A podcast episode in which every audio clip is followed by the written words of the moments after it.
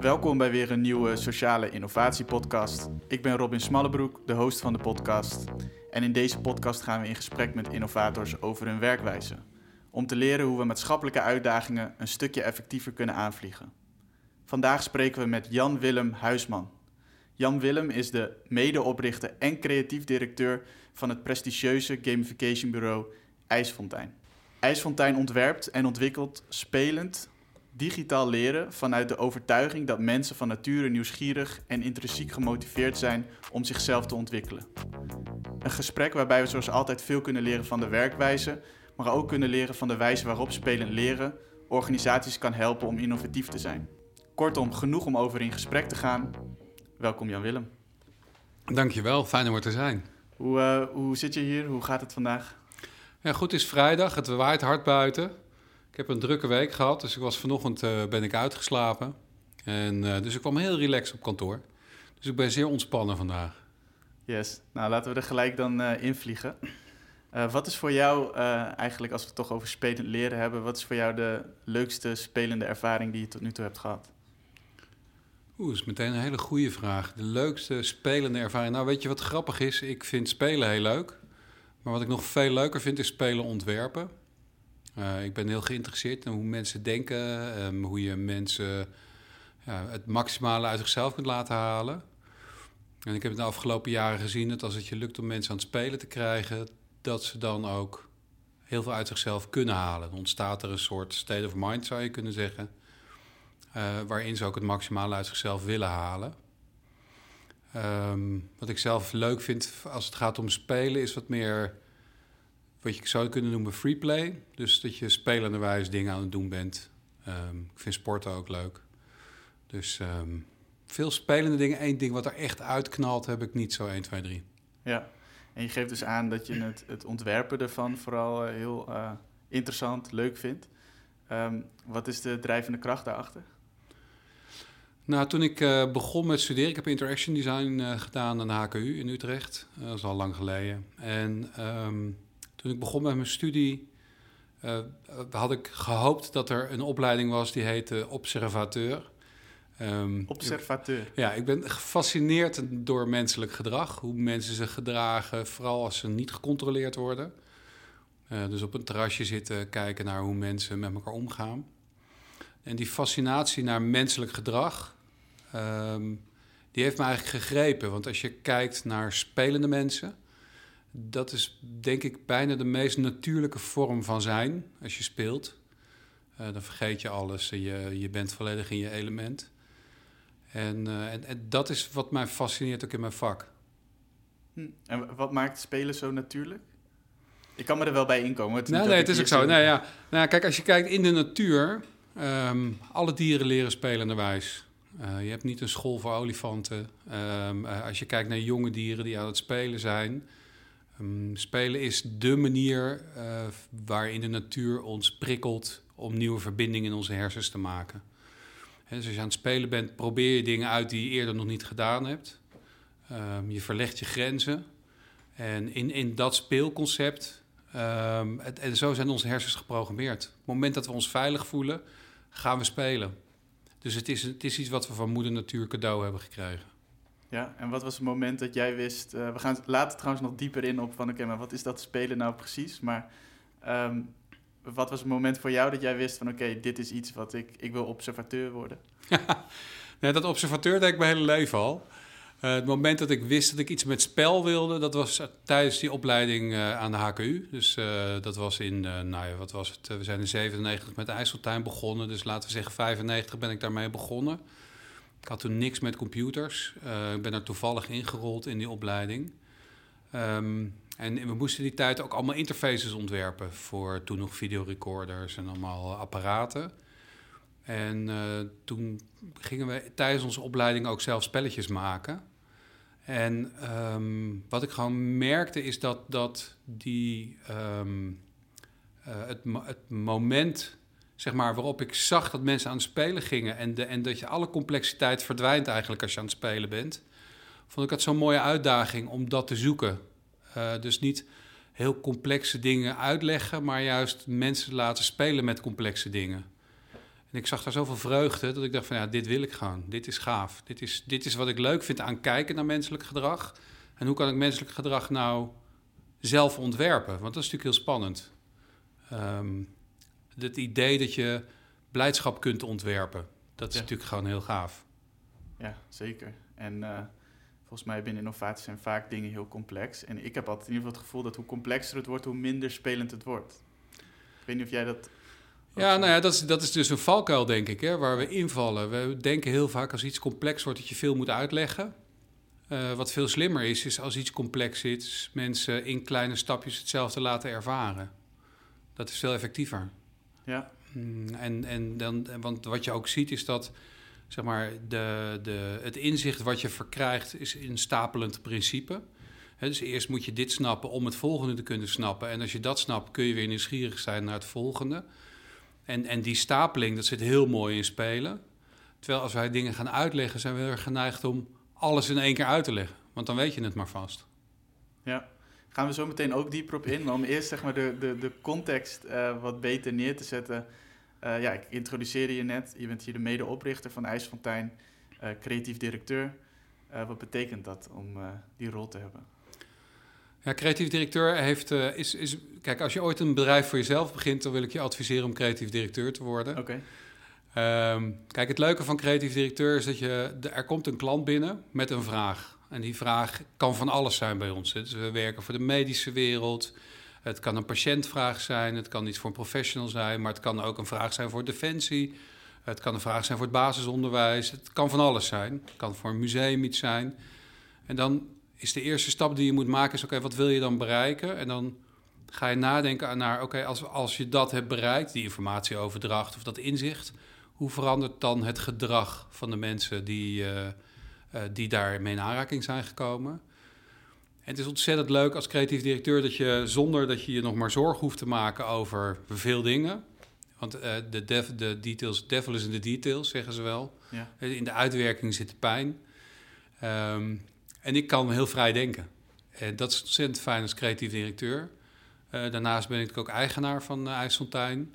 En daar komt dan weer een heel stuk verantwoordelijkheid bij. En, uh, en dat houdt het werk denk ik ook mooi in balans. Wat betekent die verantwoordelijkheid? Nou ja, daar, daar zitten heel veel lagen aan. Je bent verantwoordelijk voor de mensen die bij je werken. je bent verantwoordelijk voor de ontwikkeling van je bedrijf. Dus hoe, hoe blijven we relevant in een continu veranderende markt? Uh, je bent ook verantwoordelijk voor financiën. Um, dus er zijn heel veel extra factoren die ervoor zorgen dat je uh, de omgeving kunt blijven creëren waarin je mooie innovatieve dingen kunt maken. Ja, ja het lijkt me best wel een. Uh, jij zegt het houdt elkaar in balans, maar het lijkt me ook wel een interessante balans om te houden, creatief directeur en. Zeker, zeker. Nou ja, en daar ben ik ook wel een beetje, de, beetje ik ben een beetje ziek van uh, de mensen die altijd denken dat creativiteit iets is wat alleen maar ontstaat in een soort volledige ruimte van vrij en creatief denken. Ik ben daar niet zo van. Um, ik geloof dat creativiteit juist ontstaat in een, in een, in een beperkte tijd, in restricties, in, in, juist in gevangenheid bijna. Uh, ik vind het ook interessant als je kijkt naar autonoom kunstenaars. Um, vaak zie je dat een autonoom kunstenaar succesvol wordt als hij zichzelf restricties oplegt. Dus hij zoekt een beperking in iets en in die beperking ontstaat creativiteit. Wat voor restrictie moet je dan aan denken? Nou ja, uh, uh, je hebt natuurlijk bijvoorbeeld kunstenaars die voor een bepaalde abstracte stijl gaan. Of, of hè, vaak zie je ja. autonome kunstenaars zweven, zweven, zweven. En dan op een gegeven moment hebben ze iets te pakken. En dat wat ze te pakken hebben is vaak een beperking. Zijn, je zou bijna kunnen zeggen, spelregels die ze zichzelf opleggen. En binnen die spelregels ontstaat er creativiteit en ruimte voor experiment. Terwijl als je alles kunt, dan ben je verloren. Dus ik geloof juist heel erg ook dus in mijn vak als creatief directeur is die, is die, die spanning tussen de dagelijkse gang van zaken en het moment waarin je heel gefocust moet vlammen. Ik denk juist dat het een mooie balans is. En dan ga jij met het, naar het team toe en dan zeg je: Oké, we hebben of is dat een, nee, dat doen we samen. Nee, Dus ik, ik ben uh, niet meer dan uh, een, een, een, extra ingrediënt in het proces. Um, alle elementen zijn belangrijk. Zeker ook als je kijkt naar games. Daar zijn zoveel aspecten die moeten kloppen. Het geluid moet kloppen, de interactie moet kloppen, de interface moet kloppen, de spelprincipes moeten kloppen, de balancing moet kloppen. Er zijn zoveel factoren die iets tot een goed spel maken. Dat je, je, je kunt niet in je eentje denken dat jij de creatieve brein bent die dit tot een groot succes maakt. Dat is onzin. Ja, helder. Helder. En voor we er echt helemaal in gaan stappen, wat is IJsfontein? Want uh, ik zei al van het uh, spelend uh, leren, ja. spelend ontwikkelen. Ja. Maar wat doen, wat doen jullie? Nou, het is wel leuk. We zijn 25 jaar geleden begonnen. Toen maakten we spelletjes voor kinderen op CD-ROM. ik weet niet of iedereen nog weet wat een CD-ROM is, maar het is een soort drager waar je spelletjes op kon zetten. Ehm, wij, wij zijn gestart vanuit de opleiding, wat je dan nu een indie developer zou noemen. We maakten onze eigen spelletjes voor de consumentenmarkt. Um, en in 97 bestond er ook geen opleiding voor game design. Dus dat was allemaal, zoals heel die gamesindustrie toen uh, trial and error is ontstaan. Um, maar die CD-ROM-markt die stortte in in een hele korte tijd. Um, maar dat, dat, dat principe dat je mensen aan het spelen kunt brengen, hè, dus wat, wat ik zeg, die, die, die, die state of mind, uh, daar hebben we toen ons product van gemaakt. Dus we hebben, zijn toen van een indie studio zijn we meer work for hire gaan doen, dus in opdracht gaan werken. Eerst heel veel voor het onderwijs, daarna meer voor het bedrijfsleven, toen voor de gezondheidszorg, later ook in de museale wereld en in de publieke ruimte. Um, maar wat we dus altijd proberen te doen is, is dat zou je kunnen, de magic circle kunnen noemen vanuit de theorie van Huizinga. Dat je zegt, je creëert een klein construct en in dat construct voelt iemand zich veilig om te experimenteren, dingen uit te proberen en, en uitgedaagd te worden. En wat, wat is een construct? Een, game is een construct. Ja. Uh, een installatie is een construct. Uh, een, een, les is een construct. Een construct is gewoon een set regels die je afspreekt met elkaar, waarbinnen je kunt experimenteren. En een game of, of een sport is natuurlijk een heel strak om, omlijnd construct. Je hebt een x aantal spelregels en je hebt een veld en daarbinnen moet je het doen. Um, een spel is vaak een wat, wat complexer construct. Um, maar ook dat we je met de afspraak die wij, als wij met, met z'n tweeën dit interview doen en wij maken een x aantal afspraken van tevoren, is een construct. We spreken af hoe we met elkaar uh, dit gaan doen. Nou, en daarbinnen hoop je dat iets moois ontstaat. Ja, dus dit is nu de podcast. Heeft het nu al spelende elementen? Of, of... Uh, nou, het kan speelser. Ja. ja maar dat is toch best wel, dat, dat is wel interessant. is wel een goede vraag trouwens. Wel leuk om daar eens over na te denken. Niet in dit gesprek, want het wordt ja. niet echt leuk voor de luisteraars. Maar je zou eens kunnen kijken hoe kun je zeg, dat speelse, speelse element of dat spelen meer in een podcast stoppen. Nou, wat je zou kunnen doen al is spelen met rollen. dus in deze podcast, jij bent de interviewer, ik ben de geïnterviewde. Ja. Dus in bijna alle podcasts is dat zo. Ja. Je zou kunnen spelen met die verschillende rollen. Dus je zou kunnen zeggen, waarom kan ik jou geen vragen stellen? En, en ook een interviewer worden. Um, uh, dus je kunt, in, we hebben natuurlijk best wel een strak dialoogformat voor podcasts. Daar zou je mee kunnen spelen. Ja, ja, dit is al gelijk eentje dat ik denk van wow, dat is eigenlijk best goed te doen, maar nog nooit aan gedacht. Nee, grappig hè? Ja. ja. ja. En uh, nou ja, we zitten hier bij de Sociale Innovatie Podcast. Als jij aan innovatie denkt, waar denk je dan aan? En wat, of ja, wat, wat is dat woord voor jou? Misschien gebruik je het wel nooit. Nou, ik, vind, ik heb daar wel even over nagedacht natuurlijk. Um, ik denk dat innovatie dat is wat uh, nog net buiten je verbeelding ligt. Uh, ik geloof dat wij als mensen vormen wij de wereld om ons heen op basis van onze verbeelding. Um, en innovatie is dat stukje wat eigenlijk net buiten jouw verbeelding ligt, maar wel binnen handbereik.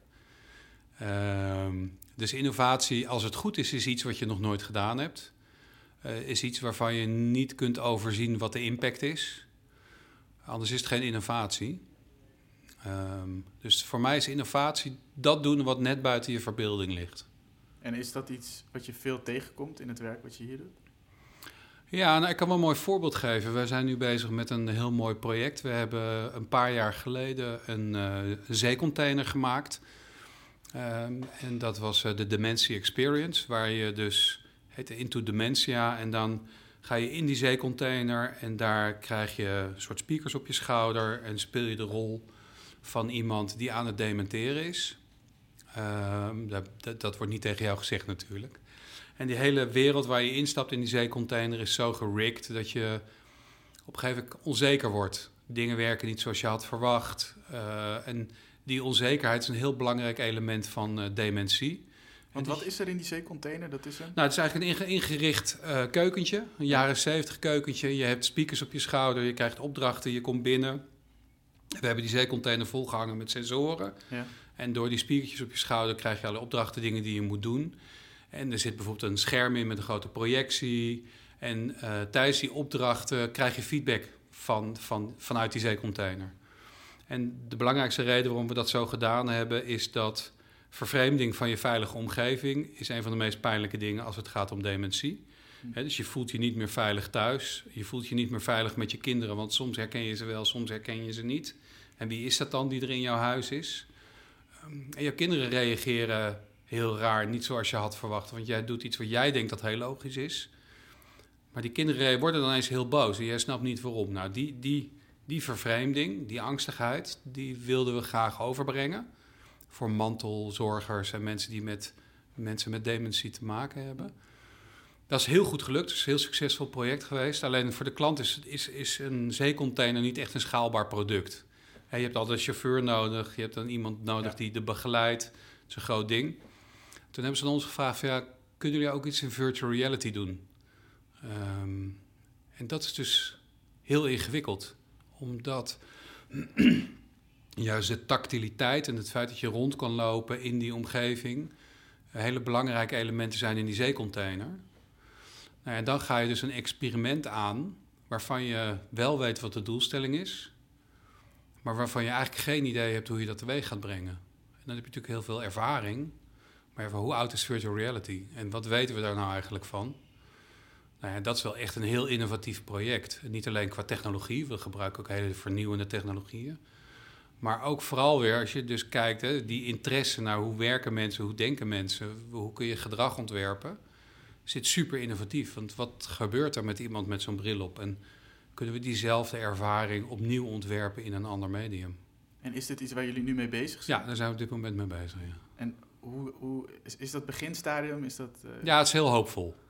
Ja, ja, nee, dus, dus uh, het gaat heel goed. Ja. Uh, we zijn nu de eerste prototypes aan het maken en ook aan het testen. En ik denk wel dat het gaat lukken. Het wordt een andere beleving dan in je container, dat voor zeker. Maar dat gevoel wat we willen opwekken en dat, die emotie van verwarring, die, die, dat lukt. zonder dat het een trucje wordt. Want dat is natuurlijk het risico wat erin zit. dat het een beetje een plat trucje wordt. Weet je, ja, hmm, um, en dan doe je weer geen recht aan de complexiteit van de ziekte. Ja, dat onveilige gevoel wil je wel daadwerkelijk kunnen simuleren. Ja, ja en, maar het moet ook intuïtief kloppen. Snap je? Het moet niet een pretpark worden. Ja. En dat is, dat is een hele moeilijke balans uh, die je moet zoeken. En, en als jullie dus nu zo'n project aangaan, dus het, gaat, nou ja, het eerste ja. jullie die zeecontainer en jullie gaan uh, nu dat in virtual reality ja. maken hoe, hoe gaan jullie dan aan het werk? Waar begint het? Hoe groot is het team? Hoe ziet dat eruit?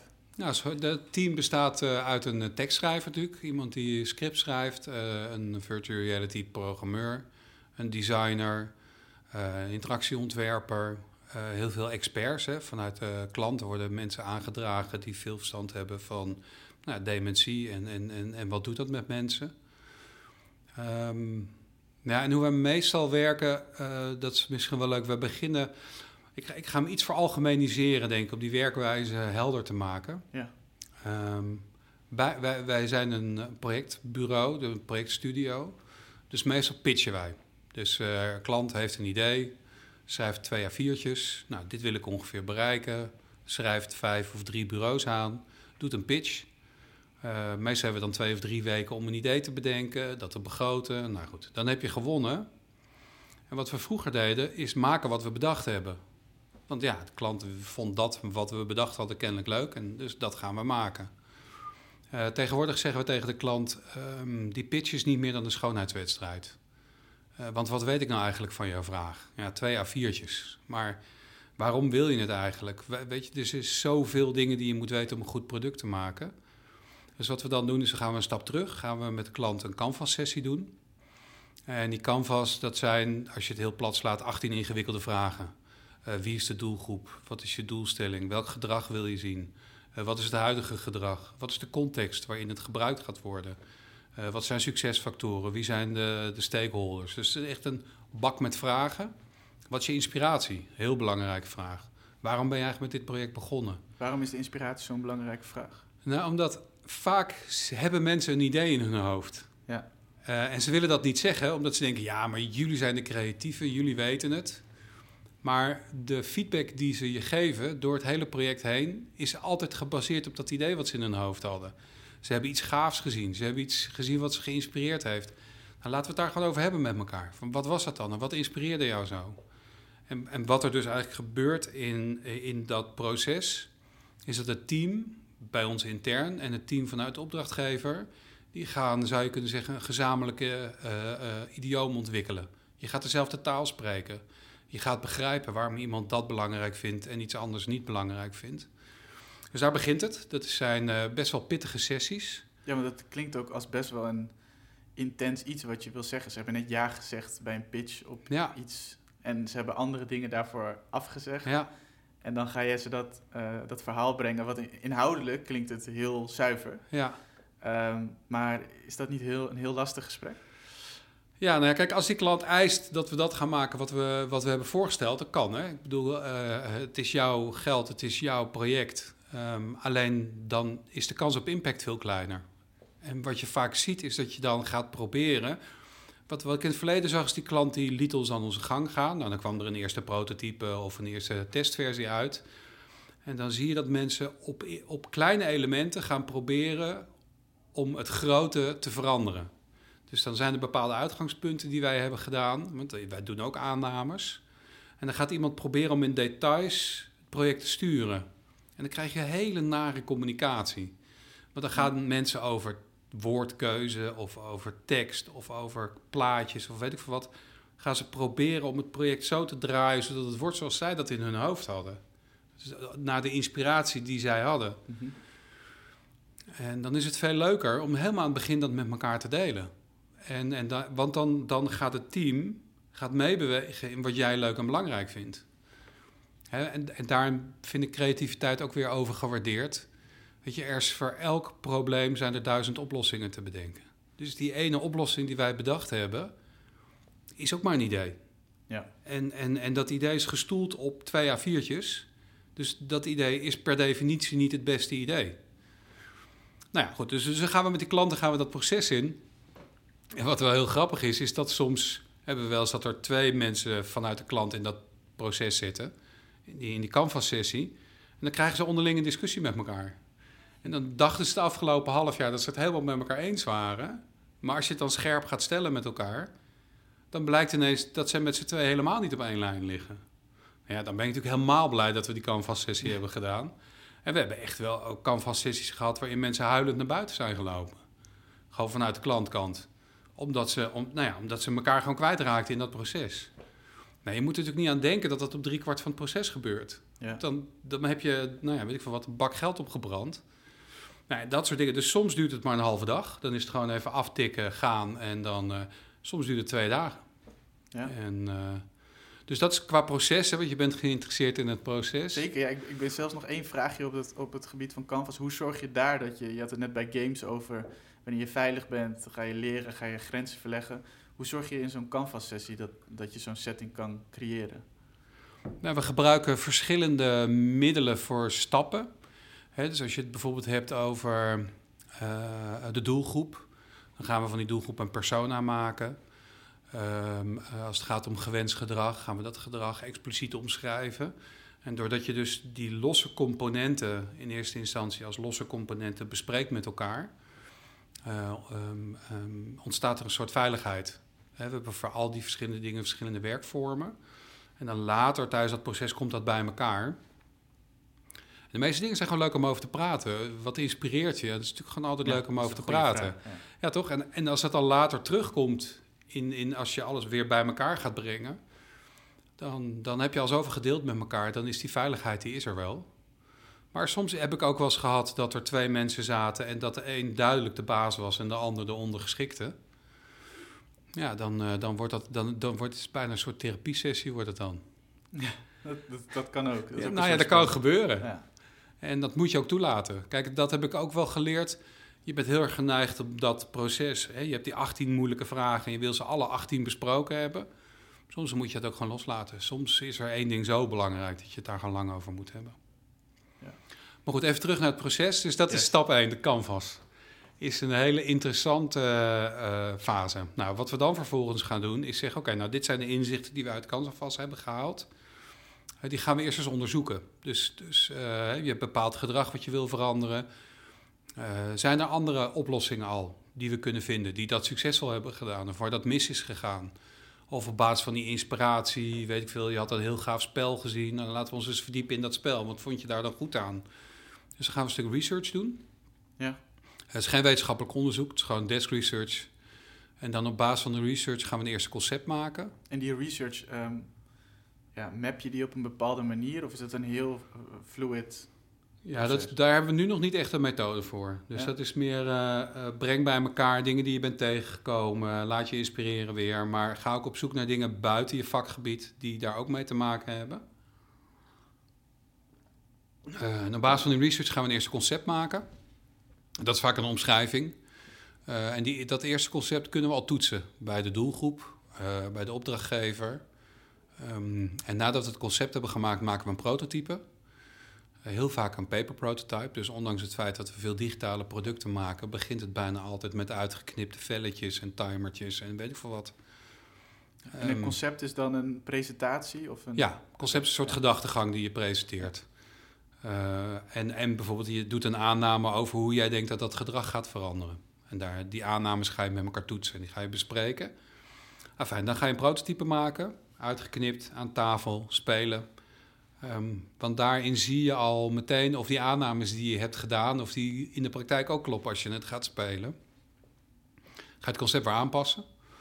Um, en in feite gaan we dan werken naar een. Oh ja, nou dan, dan heb je een soort bak van functionaliteiten die je zou willen dat er allemaal in komen. Uh, dan gaan we wat wij noemen magic estimation doen. En dat is, um, laten we zeggen, een klant heeft budget 100. Mm -hmm. En wat je bedenkt is bijna altijd 150. Um, en dan moet je met die klant gaan praten van ja, wat vind je nou echt belangrijk? En, uh, en dat is een inschatting die wij op voorhand doen.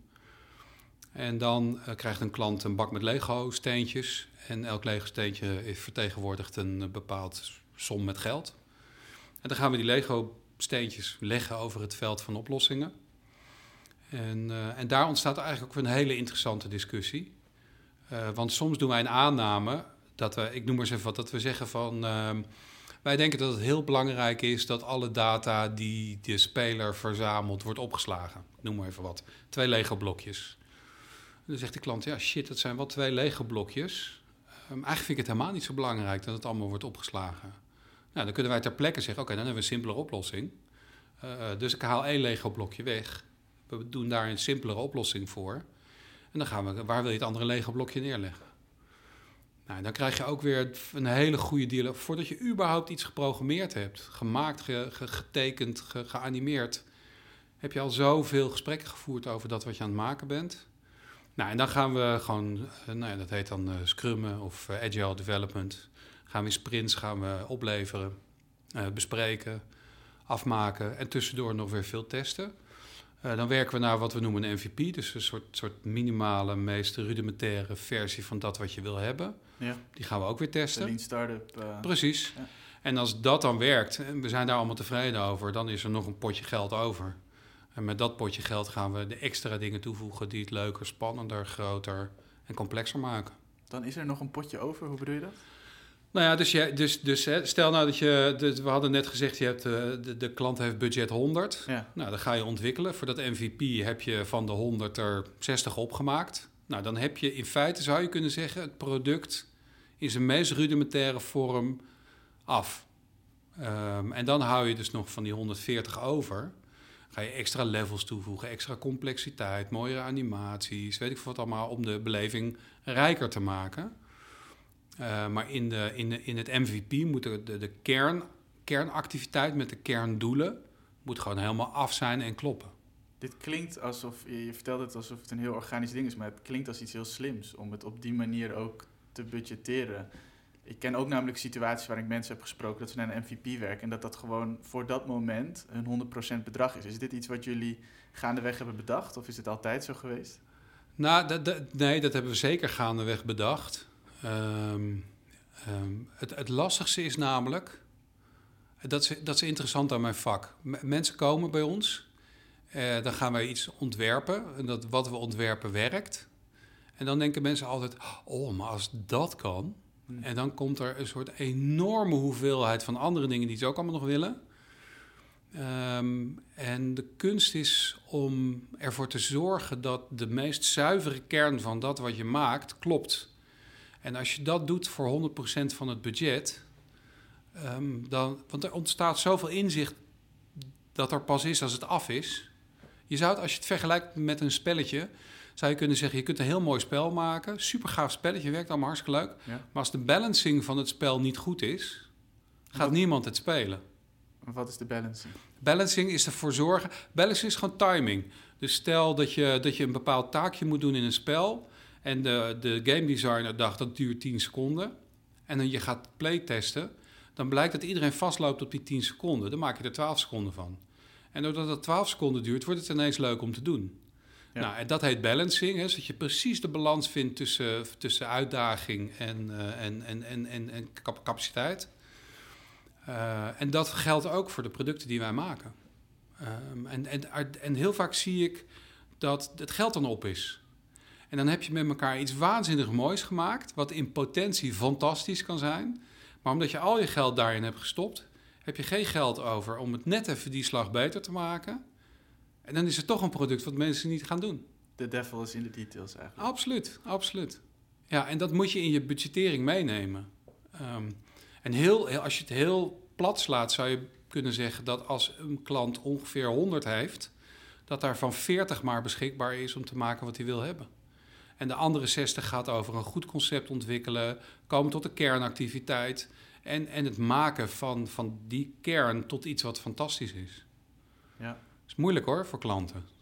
Ja, ik vind het interessant hoe je omschrijft hoe je dat inderdaad die communicatie met, of ja, je zegt als team hoe je dat oppakt en ook dat je het heel eh, tactiel maakt door te zeggen van nou, Ja. we gaan met blokjes. Je maakt het wel heel soort van zo concreet als het maar kan, lijkt het om te zorgen dat verwachtingen allemaal.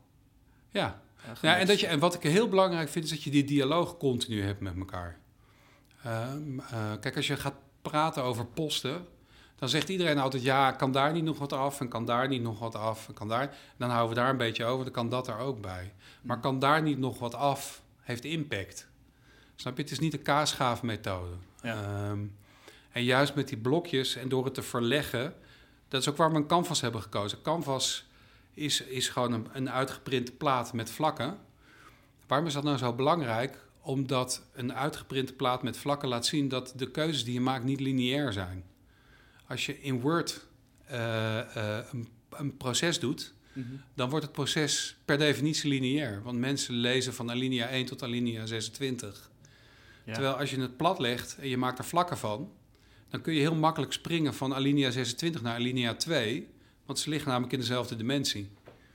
En datzelfde geldt dus voor die magic, of, eh, magic estimation, wat jij zegt. Door die Lego-blokjes neer te leggen op dingen, wordt het, nou ja, wat je zegt, heel ja, tastbaar en daardoor ook eh, kun je het er goed over hebben met elkaar. Interessant dat een mens eigenlijk best wel zo eenvoudig werkt als dat inderdaad omdat een Word-document prioriteert, dat je die prioriteiten ook meeneemt. Daar kun je niks aan doen. Ja, bizar. En, en die prototypes, hè? bijvoorbeeld een zee, eh, bij die zeecontainer of, of neem een ander voorbeeld.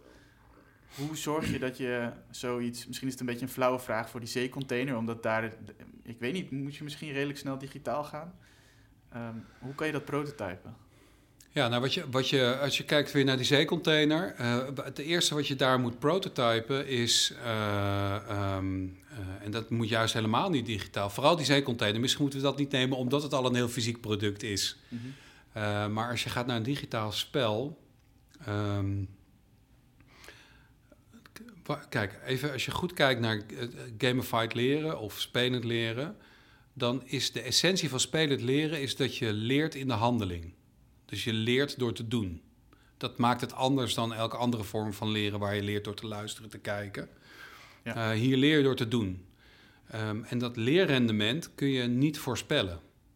Uh, omdat je niet weet welke strategie mensen kiezen. Um, dus als jij een uitdaging in een spelletje krijgt, dan kijk je naar wat er ligt.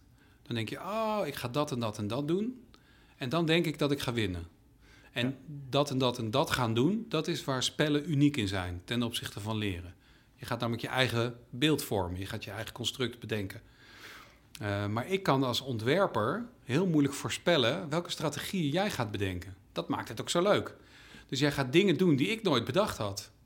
En dat kun je heel goed in een paper prototype testen. Want dan zie je dat mensen die kijken daarnaar denken: oh ja, moet je dat en dat en dat doen. Dan denk ik, hè? Hoezo moet je dat en dat en dat doen? Maar dat is hun strategie. Nou, als je dat niet eerst in een paper prototype uitprobeert, dan ben je dus al aan het programmeren. Heb je de logica al gemaakt, heb je de animaties al gemaakt. En dan blijkt dus dat allerlei strategieën die mensen bedenken niet kunnen in het spel wat jij hebt gemaakt. En dan verwerpen mensen het spel. Als je iets niet kunt in een spel, wat jij wel heel erg logisch vindt, dan geloof je het spel niet meer. En daarom is dat paper prototype zo belangrijk. En dat gaat helemaal niet over hoe het eruit ziet. Dat gaat over, oké, dit is de uitdaging. Hoe ga ik dat aanpakken? Welke strategie kies ik? En, dat dan kan, moet ik me dan echt voorstellen, een papiertje, oh, jij bent dit poppetje, jij bent dat poppetje en, en, dit is het landschap, dit zijn de obstakels en... Ja, wat ga je doen? Ja. Hoe ga je dit aanpakken? Ah, en by the way, je hebt vijf seconden de tijd om het te doen, dus ik heb hier een timertje. Ja, en dan zie je wat er... En dan zie je wat er gebeurt. Uh, en uh, zeker als je uh, co-op games maakt waarin mensen samen moeten gaan werken, wordt het natuurlijk nog complexer. Want dan wordt ineens sociale interactie ook een element in je ontwerp. Zo, dan worden de variabelen waarschijnlijk ja. echt... En, en, en kijk, je, je, je kunt niet alles door en door en door testen. Mm -hmm. Maar dat is denk ik een groot verschil als je kijkt naar spelend leren en entertainment games. In entertainment games is alleen maar de entertainment belangrijk. Dus hoe lang speel je, hoe, hoe, hoe engaged ben je, hoe, hoe gaaf vind je het?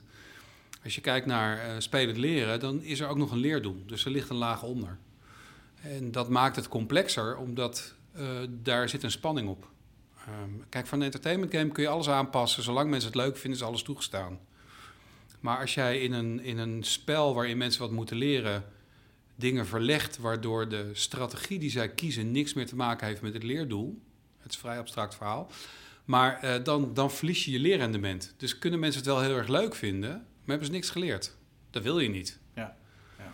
Uh, dus daarom is, is echt prototype, prototype, prototype. Een soort van uh, spelletje. Ik, moet, ik zit nu te denken, ik moet veilig fietsen. Maar als ik in dat spel ook gewoon alleen maar veel tricks kan doen en ik ben... Bijvoorbeeld. Dan is het heel veel entertainment, maar is het niet, uh, ben ik niet meer aan het leren over hoe ik veilig moet fietsen. Nee, precies. En, en nou, veilig fietsen goed voorbeeld. Stel dat je een veilig fietsen game maakt en je maakt tijdscoren het allerbelangrijkste. Dus het gaat alleen maar over tijd. Dan gaat zo'n kind niks leren over veilig fietsen. Waarom niet? Omdat hij geen, zichzelf de tijd niet gunt om situaties veilig in te schatten. Dus als je dat zou willen doen, dan zul je moeten beginnen met een spel waar tijd geen factor is. Ja. Waar ik bedoel alleen maar progressiefactor is. Dus, dus je moet minimaal vier straten hebben gedaan. Maakt niet uit hoe lang je erover doet. Dat is een heel ander spelmechanisme. En je kunt best wel zeggen, in het allerlaatste level doen we tijd. Omdat we er dan voor. Hè, dat we dan jou ook in de situatie kunnen brengen waarin je soms snel een beslissing moet nemen. Maar als je al begint met tijd, heb je geen leerrendement. Want dan gaan ze alleen maar zo snel mogelijk fietsen. En ja, je gaat in een game niet dood. Dus oké, dan ga je af, hoe fucking cares. Ja. Dus dat zijn zulke belangrijke elementen waarin soms entertainment het leerrendement in de weg zit. Ja, interessant. Um, hoe, hoe zorg je dat je die, die impact die je wil maken, kan je dat meten überhaupt? Of is dat, is dat ook een bepaald gevoel en dat je weet met welke, nou, wat je net zegt, die spelelementen waarmee je speelt, dat je zegt van nou dit is uh, progressie in een game versus mm -hmm. tijd. Ja. Kun je op een of andere manier meten wat, je, wat voor impact je maakt? Nou, je meet het in die prototypes. Uh, we werken denk met alle universiteiten in Nederland samen. Dus er wordt heel veel onderzoek gedaan, ook door studenten, naar de dingen die we maken. Uh, dus ja, je kunt het meten. Het allergrootste probleem als het gaat om impact is dat je vaak de context waarin het gebruikt wordt um, niet mee kunt ontwerpen. Um, en, en dat maakt het ingewikkeld. Hè. We hebben wel eens voorbeelden gezien van spellen waarin mensen. Het was een verkooptraining. En er moesten. Um, uh, dit waren monteurs. En die monteurs die moesten ook een stuk verkoop gaan doen. Uh, en dat wilden ze in eerste instantie helemaal niet. Um, en toen hadden we een principe bedacht. Ik ga het even heel kort uitleggen. Stel, ik heb een barbecue. Ja. En jij bent een monteur, je gaat mijn barbecue regelen. En uh, ik zeg, nou, het is uh, woensdagavond, er komen 16 mensen. En het is van 3 tot 7, noem maar even wat. Nou, dan ga ik dat fixen. Um, maar ik kan ook vragen, zijn er kinderen? Zijn er mensen vegetarisch? En is het een verjaardagsfeest of een bruiloft? Ik noem maar even wat. En door die vragen te stellen, wordt de barbecue leuker. Maar snapt iemand ook dat hij meer geld gaat betalen? En dat principe, dat vonden die, die, die monteurs wel een interessant principe. Want ze wilden maximale kwaliteit leveren. En dit was een verbetering van kwaliteit. En dat de klant daar dan meer voor moest betalen, dat snapten ze wel. Nou, hadden een spel gemaakt waarin ze dat konden oefenen. Um, maar vervolgens zagen wij dat die monteurs, dat heet dan upselling, cross of upselling, die gingen dus nieuwe leads genereren voor sales. En toen zagen we dus dat sales die leads die deze monteurs genereerden, gewoon terzijde schoven. Vanuit een soort not invented here idee van ja, okay, dat is niet mijn lead, weet je, dat doe je leuk. Maar uh, ze hebben het spel aangepast. En toen hebben we um, die monteurs samen met die salesmensen in het spel laten spelen. En dan gingen ze koppeltjes vormen. En toen zag je dat die impact er wel was. Nou, en, daar, en daar zie je dus dat in dat eerste voorbeeld hebben die mensen een nieuw gedrag geleerd. Maar ze komen dus in een omgeving die dat gedrag niet beloont. Ja, dan duurt het maar twee weken. En dan valt iedereen weer terug in het oude gedrag. Terwijl als je, als je dus op deze manier konden we dan die salesmensen mee laten spelen met die monteurs, werd het heel erg krachtig, ging het heel goed werken. Maar vaak zie ik dat we, en dat is iets wat we small game, big game noemen. Je zou kunnen zeggen, het concept wat we maken, het construct wat we maken waarin je iets leert, is de small game. Maar de context waarin je het gaat gebruiken, noemen we dan de big game. Um, en we willen steeds vaker met onze klanten mee ontwerpen over de big game. Dus wat is de context waarin het gebruikt gaat worden? Wat is de cultuur van het bedrijf waarin het gebruikt gaat worden? Uh, is er überhaupt ruimte voor gedragsverandering? Uh, wie gaat binnen die organisatie die gedragsverandering ondersteunen? Zodat je ook zelfs kunt gaan tweaken aan de cultuur. Ja, waarin... nou ja, of je moet in ieder geval iets met die cultuur. En dan kom je weer terug naar die canvas-sessie. Dat moet op tafel. Weet je, directie kan wel vinden dat we met z'n allen, weet ik veel wat, uh, heel integer gaan werken. Maar als mensen alleen maar meer worden afgerekend op omzet, noem maar even wat, en integriteit helemaal daarin geen rol speelt, gaan mensen gewoon niet veranderen. Ja. Nou, en dan, en, maar goed, dan wordt mijn vak eigenlijk nog leuker, snap je? Want eerst ging ik menselijk gedrag ontwerpen in een construct. En nu ga ik menselijk gedrag ontwerpen in, in de context waarin het moet veranderen. Dus en bij dit voorbeeld wat je geeft, dan trek je zelfs een beetje uit die big game of de context, mhm. trek je zelfs iets daarvan in de small game. Ja, precies. Ja. ja. En um, het gedrag ver, uh, verandert dus in de game die ze spelen. Speelden ja. ze echt een barbecue-achtige game? Nee, het was, ze moesten een, een dorpje, ze waren een soort monteur in een dorpje, virtueel dorpje. En er kwamen allerlei vragen en die moesten ze maximaal supporten. En, de, en de, de storyline was dat ze werkte voor een oom en die oom was ziek en ze vielen in. En uh, nou, dat was eigenlijk de game. Ja. En uh, eerst was het dus een soort singleplayer spel, speelde je het in je eentje. En daarna werd het een multiplayer game. Uh, de, de salesmensen die kregen leads binnen van die monteurs in de game. Um, en ja, dat was wel grappig. want die salesmensen die kregen een teampje van monteurs. En als die monteur een handover deed, dus die had iets gevonden wat hij graag uh, extra wilde doen, dan moest die salespersoon moest aangeven of hij snapte wat er in de omschrijving stond. Zodat die overdracht goed getraind wordt. Uh, en dan, als hij het goed had begrepen, kon hij sterren geven. Zei hij, nou, dit zijn zoveel sterren. En dan was die lead werd gehonoreerd. Um, maar hij had ook een teampje van vijf monteurs. En als er een monteur in zat die niet aan het spelen was, dan kon hij die poken. Dus dan hadden we dus ook weer, dat is wel grappig, vanaf de achterkant hadden we dan weer mensen van sales die de monteurs prikkelden om te gaan spelen. Ah, wat gewoon weer een notificatie zeg maar ja, precies. in de mail. Of, ja, ja. ja en, dat, en dat werkte heel goed. Dat vonden mensen leuk en mensen werden echt een teampje en die gingen tegen andere afdelingen spelen. En wat je dan weer ziet is dat die, nou, noem het maar even broederschap die ontstaat in een game, die, die, die straalt direct uit naar de werkvloer. Want als jij en ik gewoon een wijze goede score hebben gehaald met z'n tweeën, en ik kom jou tegen op kantoor, ja, dan hebben we wat met elkaar, is lachen. Ja. Dus dan, ga je ook weer impact maken op de werkvloer. Welke elementen zijn cruciaal om te zorgen dat je inderdaad die vertaling kan maken? Ik kan me namelijk, of, of is het iets heel natuurlijks? Want ik kan me voorstellen dat als je een game speelt met iemand, bijvoorbeeld ik, weet ik veel, kan heel goed overcooked of zo met sommige Mhm. mensen. Ja, ja, ja, ja. ja, betekent het niet dat ik dat naar alles toe kan vertalen? eh, dat, dat we in alles een teamplayer zijn, bijvoorbeeld? Of, eh, Nee, zeker niet. Nou ja, kijk, je, moet, je, je moet altijd bescheiden zijn in de impact die je kunt maken. Eh, kijk, en voorheen was het zo, even dit voorbeeld. Voorheen was het zo dat die monteurs en die mensen van sales nauwelijks met elkaar spraken. Eh, en het feit dat ze nu een gezamenlijke beleving hebben, eh, zorgt er gewoon voor dat ze op een andere manier bij de koffieautomaat staan. Ehm, en dat hebben we niet. Dat hebben we in dit voorbeeld niet omgezet naar eh leerrendement. Ze hebben niet gezegd van nou oké, is dan de sales zoveel procent omhoog gegaan? Ja, Eh, dat doen we vaak voor dingen die we voor de zorg maken wel. Want dan werken we vaak met academische ziekenhuizen samen. En daar meten we wel echt door middel van AB-testing... meten we wel wat het effect is van de dingen die we doen. Ja. Eh, maar ook daarvoor geldt weer, context is zo belangrijk. Eh, die big game, zeg maar, de context waarin je het gaat uitrollen... Ja, die bepaalt denk ik voor 60% het succes van dat wat je maakt. En moet die big game dan vertaald zijn qua context in de small game? Of is die small game... ehm, ja, heeft Nou, hoe meer het met elkaar verweven is, hoe Ja. groter de impact. Oké.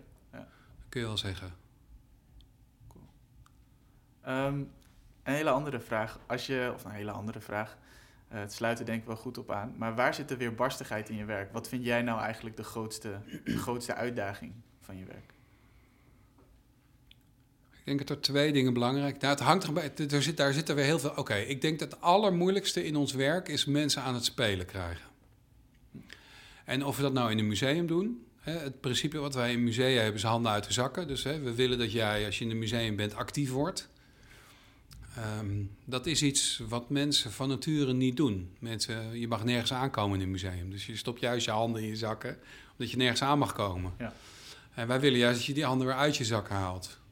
Hetzelfde geldt voor spelen en experimenteren. Het feit dat je fouten mag maken in een werksituatie is voor mensen conceptueel heel ingewikkeld, want je wordt continu gestraft op het maken van fouten. Eh, dus ik denk de grootste uitdaging in mijn werk is om die magic circle te creëren, waarin mensen de veiligheid voelen om te experimenteren en om fouten te maken en om zichzelf uit te dagen. Eh, en daarvoor zijn heel veel factoren van belang. En als dat lukt, dan is er magie. Dan, dan werkt het ook als een dolle. Ehm, maar dat is de grootste uitdaging, denk ik. Ehm, als het gaat over het product wat wij maken. Want aan welke, welke factoren, welke knoppen ben je dan aan het, aan het draaien? Je noemt natuurlijk al wat in dit gesprek, maar Nou, ik denk een heel belangrijk is nieuwsgierigheid. Ehm, leren begint met nieuwsgierigheid, dus dat je het wil weten. Ehm, dus, dus ontwerpen vanuit nieuwsgierigheid is een heel belangrijke. Ehm, wat, dat, wat, wat is... Ja, ik snap wanneer Ja. ik nieuwsgierig ben, maar een soort van... Heb je het dan over iemand nieuwsgierig maken naar iets... of snappen waar iemands nieuwsgierigheid zit? Ja, nieuwsgierigheid is een, heel, het is een woord wat we heel makkelijk gebruiken in de dagelijkse gang. Eh, maar nieuwsgierigheid is best wel een complexe emotie of, of state of mind. Ehm, en nieuwsgierigheid, het wordt ook wel gezegd, is de urge to fill the gap in information. Ehm, ik ga even nog maar één stapje terug. Mhm. Als je kijkt hoe onze hersens leren, eh, dat is een nieuwe theorie, die gaat ervan uit dat onze hersens leren, omdat wij zijn een voorspellingsmachine. Onze hersens zijn continu aan het voorspellen wat er gaat gebeuren. Dus als straks de deur open gaat, wij zitten nu binnen, de deur gaat open, dan gaan mijn hersens proberen te voorspellen wie komt er binnen, wat is die van plan, wat is er aan de hand. Jouw hersens doen hetzelfde. En we zijn de wereld van onszelf continu aan het voorspellen. Dat is wat onze hersens doen. Komt die voorspelling uit, dan hebben we een gelukservaring. Denken we, ah, klopt. Uh, komt de voorspelling niet uit, dan gaan we leren. Maar dan gaan onze hersens proberen om ervoor te zorgen dat die voorspelling de volgende keer wel uitkomt. Nou, de grap is, nieuwsgierigheid zit daar eigenlijk in. Nieuwsgierigheid is dat je wil, uh, wil weten wat de uitkomst is. Dat heeft te maken met die voorspelbaarheid. Dus wij willen heel graag weten wat gaat er gebeuren. Daar maken we ook gebruik van in krimis of uh, cliffhangers. Het gaat allemaal over nieuwsgierigheid. Um, en dus de essentie van nieuwsgierigheid is dat je niet alles vertelt. Hmm. Uh, de essentie van nieuwsgierigheid is dat je ervoor zorgt dat iemand het wil weten. Dus het weglaten van informatie is een belangrijke als het gaat om nieuwsgierigheid. een deurtje half openzetten, zodat je net niet naar binnen kijkt, is een trigger voor nieuwsgierigheid. Terwijl wij, als wij mensen iets willen leren, juist alles gaan vertellen. En daarmee maken we de nieuwsgierigheid kapot. Ehm, en, en, wij denken dat als ik jou alles maar vertel, dat het leren heel erg effectief wordt. Want dan heb je al die informatie, heb je. Uh, terwijl als ik het wil weten, dan duurt het misschien langer. Maar wat ik dan weet, is ook verankerd in mijn eigen logica, in mijn eigen denken. Uh, maar dus nieuwsgierigheid gaat vooral over dingen niet doen. Veel meer dan over dingen wel doen. Um, nieuwsgierigheid gaat over werken vanuit het kennisniveau. Wat er, je, dus je kunt niet nieuwsgierig zijn naar iets waarvan je geen weet hebt. Ja. ja. Um, dus je kunt alleen nieuwsgierig zijn naar iets wat net buiten je bereik ligt. Dus je bent nieuwsgierig, je weet iets. En omdat je iets weet, wil je iets meer weten. En dat heeft ook met nieuwsgierigheid te maken. En dat zit ook weer heel dicht bij game design. Met, als je een goed spel ontwerpt, is dat wat je kunt. Hè, wat de game van je vraagt, is altijd net buiten dat wat je kunt. Dan kom je in flow. Als het te, te moeilijk is, ben je gefrustreerd. Als het te makkelijk is, ben je verveeld. Als het net buiten je bereik is, maar je kunt het bijna aanraken, dat is het niveau waarop een goed ontwerpen spel werkt.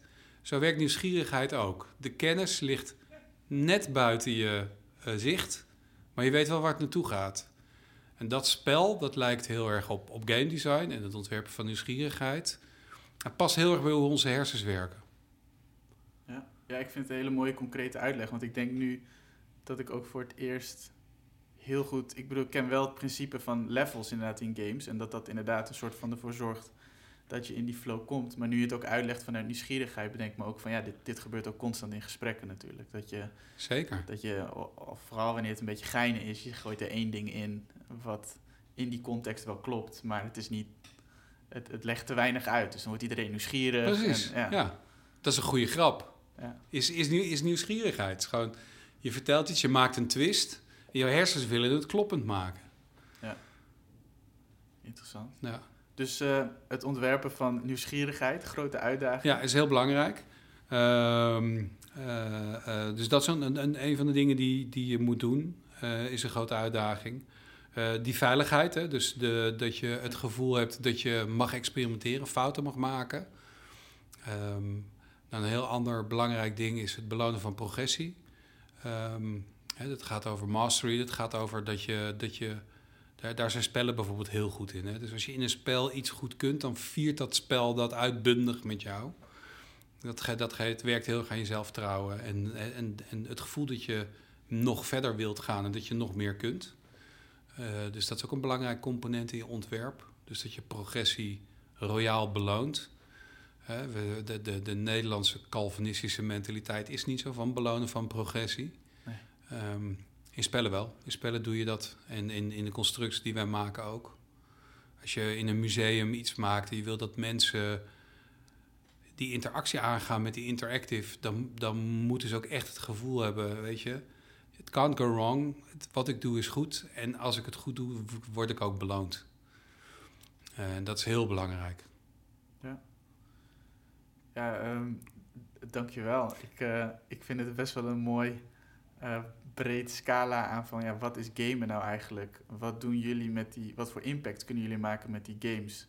Als het gaat dus om spelen leren binnen die bedrijven. Um, en ik merk dat het best wel overkoepelende principes zijn. Dus uh, ik, het, het, maakt mij in ieder geval heel veel duidelijk, ook over hoe ik nu naar nieuwsgierigheid kijk. Ja. Is, er nog, is er een punt waarvan je denkt, voordat we naar de laatste vraag gaan van het interview, is er nog een bepaald punt waarvan je denkt, dat hebben we nu niet aangestipt, maar als je het echt over, nu over innovatie wil hebben, dan zou ik dit toch wel uh, nog even willen aankaarten. Ja, nou ik denk dat uh, als je het hebt over innovatie, we hebben ook best wel wat dingen gedaan voor het onderwijs. Um, en ik denk dat er, als het gaat over innovatie, dan moeten mensen de vrijheid voelen dat dat wat ze doen um, niet lukt. En dat de essentie van innovatie is dat de dingen die niet lukken net zo waardevol zijn als de dingen die wel lukken. En dat is iets wat wij heel ingewikkeld vinden. Wij willen succesvol zijn. En, ehm, en daarmee zitten we onszelf heel erg in de weg. Ik zal proberen het iets concreter te maken. We hebben voor, voor onderwijs uh, hebben wij een uh, curriculum ontwikkeld voor docenten voortgezet onderwijs om te werken aan onderwijsvernieuwing. Ga eens op een andere manier om met, uh, met, met je leerlingen in je klas. En daar hebben we ook gezegd van ga niet de inhoud opnieuw ontwerpen, ga niet Frans opnieuw ontwerpen, ga niet geschiedenis opnieuw ontwerpen, maar ga eens kijken of je de interactie in de klas anders kunt ontwerpen. Hoe kun je nou een andere dynamiek in je klas ontwerpen? Het gaat over gedrag. En toen kwamen we erachter dat heel veel docenten vinden dat eng. Want ze zijn bang dat als het experiment mislukt, dat die kinderen dan niet genoeg Frans hebben geleerd. En docenten hebben een enorm verantwoordelijkheidsgevoel. Um, maar waar we achter kwamen, is als je aan die leerlingen, tegen die leerlingen zegt, we gaan een experiment doen, dat de betrokkenheid van die leerlingen, die neemt gigantisch toe. En ook als het experiment mislukt, dan is die betrokkenheid nog steeds veel hoger dan dat die ooit was. En daar is dus interessant om te kijken van dit is innovatie. De, de, het uiteindelijke rendement van het experiment was soms negatief. Qua gedrag, interactie in de klas. Mm -hmm. Maar het feit dat die klas betrokken werd in een experiment, in innovatie, was al zoveel motiverender dan de alledaagse uh, treadmill, zeg maar, hè, waar ze elke dag maar weer doorheen lopen. Dat je zag dat die, dat die, die betrokkenheid van die klas enorm omhoog ging waarin docenten die vroeger als een soort stoffige muis, nou ja, Franse lerares, je hebt daar meteen een beeld bij, uh, werd gewoon ineens de meest populaire juf op school. En niet omdat die experimenten zo succesvol was, maar omdat ze experimenten met de klas ging doen. Ik denk dat dat is iets wat we qua innovatie moeten leren. Is dat rendementsdenken, wat er heel erg in zit in, onze, in, in, in hoe wij onze cultuur hebben opgebouwd. Dat is de grootste, het grootste risico op innovatie. Dus, dus het feit dat je experimenteert is de winst. En de uitkomst is minder relevant. En als we dat, als het gaat om innovatie in onze oren kunnen knopen, dan gaat de innovatie veel sneller. En, en in, in dit voorbeeld gaat het dan over dat je, nou ja, je hebt een hogere betrokkenheid. Ja. En bedoel je daar dan mee, ik, ik luister nu naar en ik, ik hoor eigenlijk je zeggen van, maar juist omdat je, je moet eerst iets samen doen met elkaar. Dus je moet eerst met elkaar kunnen leren voordat je ook stappen vooruit kan maken. Dus tenminste, dat hoor ik je nu zeggen. Dus dan gaat het misschien niet om het gedrag dat je aan de voorkant had bedacht voor je experiment van dit wil ik bewerkstelligen. Maar als er een soort van ander resultaat daarvan is, namelijk doordat je aan het experimenteren bent, kom je bij elkaar en kun je dus samen gaan zoeken. Ja. Dat is de kern. Ja, want het, het, gedrag wat zij gehoopt had dat er in de klas ging gebeuren, mislukte. Mm zij, de, haar doelstelling was om ervoor te zorgen dat uh, leerlingen hun huiswerk beter gingen maken en op tijd kwamen. Oh ja. ja, dat zijn wel echt de schoolse... Ja, nou, experiment mislukte volkomen. Ja. Um, maar doordat zij naar die klas toe was gestapt en had gezegd... ik wil een experiment met jullie doen... Mm -hmm. zat die klas ineens op het puntje van hun stoel. En, en waren ze betrokken en aandachtig. En daarna heeft ze nog heel veel andere experimenten gedaan... Sommige wel succesvol, sommige niet succesvol. Maar de leerlingen wisten, oh, als je bij haar Frans hebt, dan ben je niet alleen Frans aan het leren, maar we zijn proberen met elkaar op een andere manier les te geven of, of, of school te ervaren. En die, en die leerlingen, nou, ik zou niet zeggen dat ze er naar uitkeken om naar die lessen te gaan. Maar het was ten opzichte van de les Duits die ze ervoor hadden, die gewoon weer zijn dingetje deed voor de klas, was het gewoon een verfrissend moment in de dag. En dan, dan mislukte haar experimenten misschien wel vanuit het gedragscomponent wat ze gehoopt had te zien. Maar wat heel goed lukte, is dat ze leerlingen hadden die het gewoon tof vonden om bij haar in de klas te zitten. En samen met haar Frans te gaan leren. Ja. En dat is denk ik, als het gaat om innovatie. Wij zijn bij innovatie altijd heel erg geïnteresseerd in het resultaat van de innovatie. En dus is het resultaat alleen maar, is het gelukt of niet gelukt? Is het niet gelukt, schrijven we hem af. Is het wel gelukt, hebben we progressie gemaakt. Maar als we ons realiseren dat het proces van innovatie, dat daar, daar zit het goud ook. Hè? Het feit dat je mensen uitdaagt om, om anders actief uh, uh, spanning op te zoeken, uh, het, het, onvoorspelbare te onderzoeken. In hele kleine dingetjes, hè? gewoon in een les Frans. Mm -hmm. um, daar zit de winst. Niet zozeer in die uitkomst. Die uitkomst leuk, maar die uitkomst mag niet te belangrijk zijn, want dan ga je namelijk sturen op succes. En dan ben je niet echt meer aan het innoveren. Dan word je angstig. Terwijl als je je realiseert dat het proces van innovatie, dat daar het goud zit. Dus dat is wat ik nog mee zou willen geven als het gaat om innovatie. Ja, ja ik, vind, ik, ik, neem echt wel een paar dingen mee uit dit gesprek. Die ode aan het proces. Maar ook hoe jullie slim omgaan met een MVP. Ik, dat heb ik ook toevallig echt niet eerder gehoord. Zeg maar dat het zo concreet... Het, het klinkt echt heel slim. Ja, en allerlei spelelementen. Veiligheid, maar ook ja, nieuwsgierigheid. Ja. Dus uh, dankjewel daarvoor. Maar een laatste vraag. Ja. Zodat iedereen nog eventjes door kan op de content uh, ja. van dit gesprek. Wat is voor jou een must-read, een must-watch en uh, een persoonlijke jam? Dus ja, nou, ik wist je die ging vragen, dus ik ja. heb ze even opgeschreven. Nou, wat ik op dit moment aan het lezen ben, is een boek van Harold Beckering. Dat heet De Lerende Mens. Um, en dat gaat over neurowetenschappelijk onderzoek naar hoe onze hersens werken als we leren.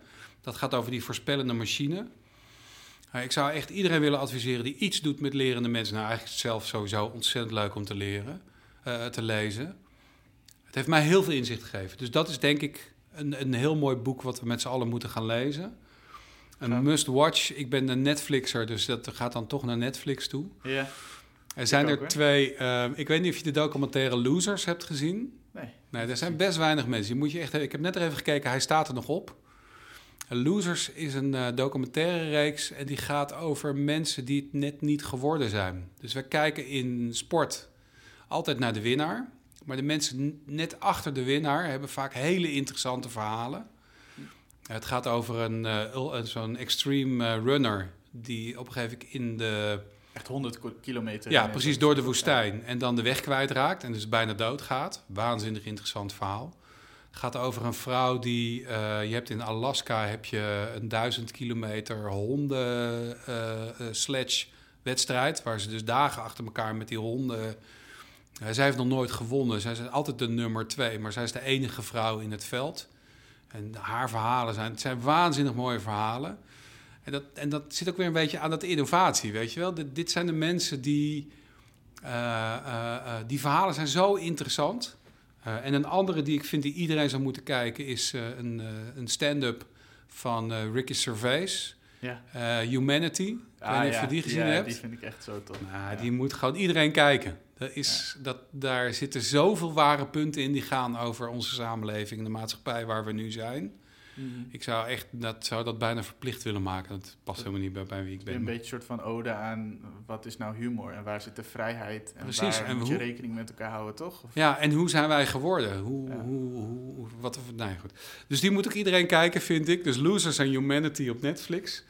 Ja, en, en ja, ik ben, ik, ik ben een soort muzikale allesvreter. Eh, en ik heb nu een playlist gevonden die heet Summer Barbecue. En dat is gewoon, er is niks aan de hand muziek. dat kan ik echt, dat vind ik fantastisch. Dus eh, het is allemaal oude soul en, eh, en, eh, en, eh, en, maar ook wel wat actuelere muziek. Maar het is allemaal, ja, ik noem het altijd maar niks aan de hand muziek. Van die heerlijke summer barbecue. Ja. Dus dat zou mijn tip zijn eh, om weg te drijven op, eh, op vrolijke klanken. Dus eerst een goed boek, dan nog een paar hele goede eh, docu-achtige content. en dan, ja, heel goed. Mooie samenvatting, ja. Oké, Ja, top. dankjewel Jan Willem. Dankjewel, graag gedaan. Fijn dat je hier wilde zijn. En iedereen ook hartstikke bedankt voor het luisteren en tot de volgende. Top. Doei!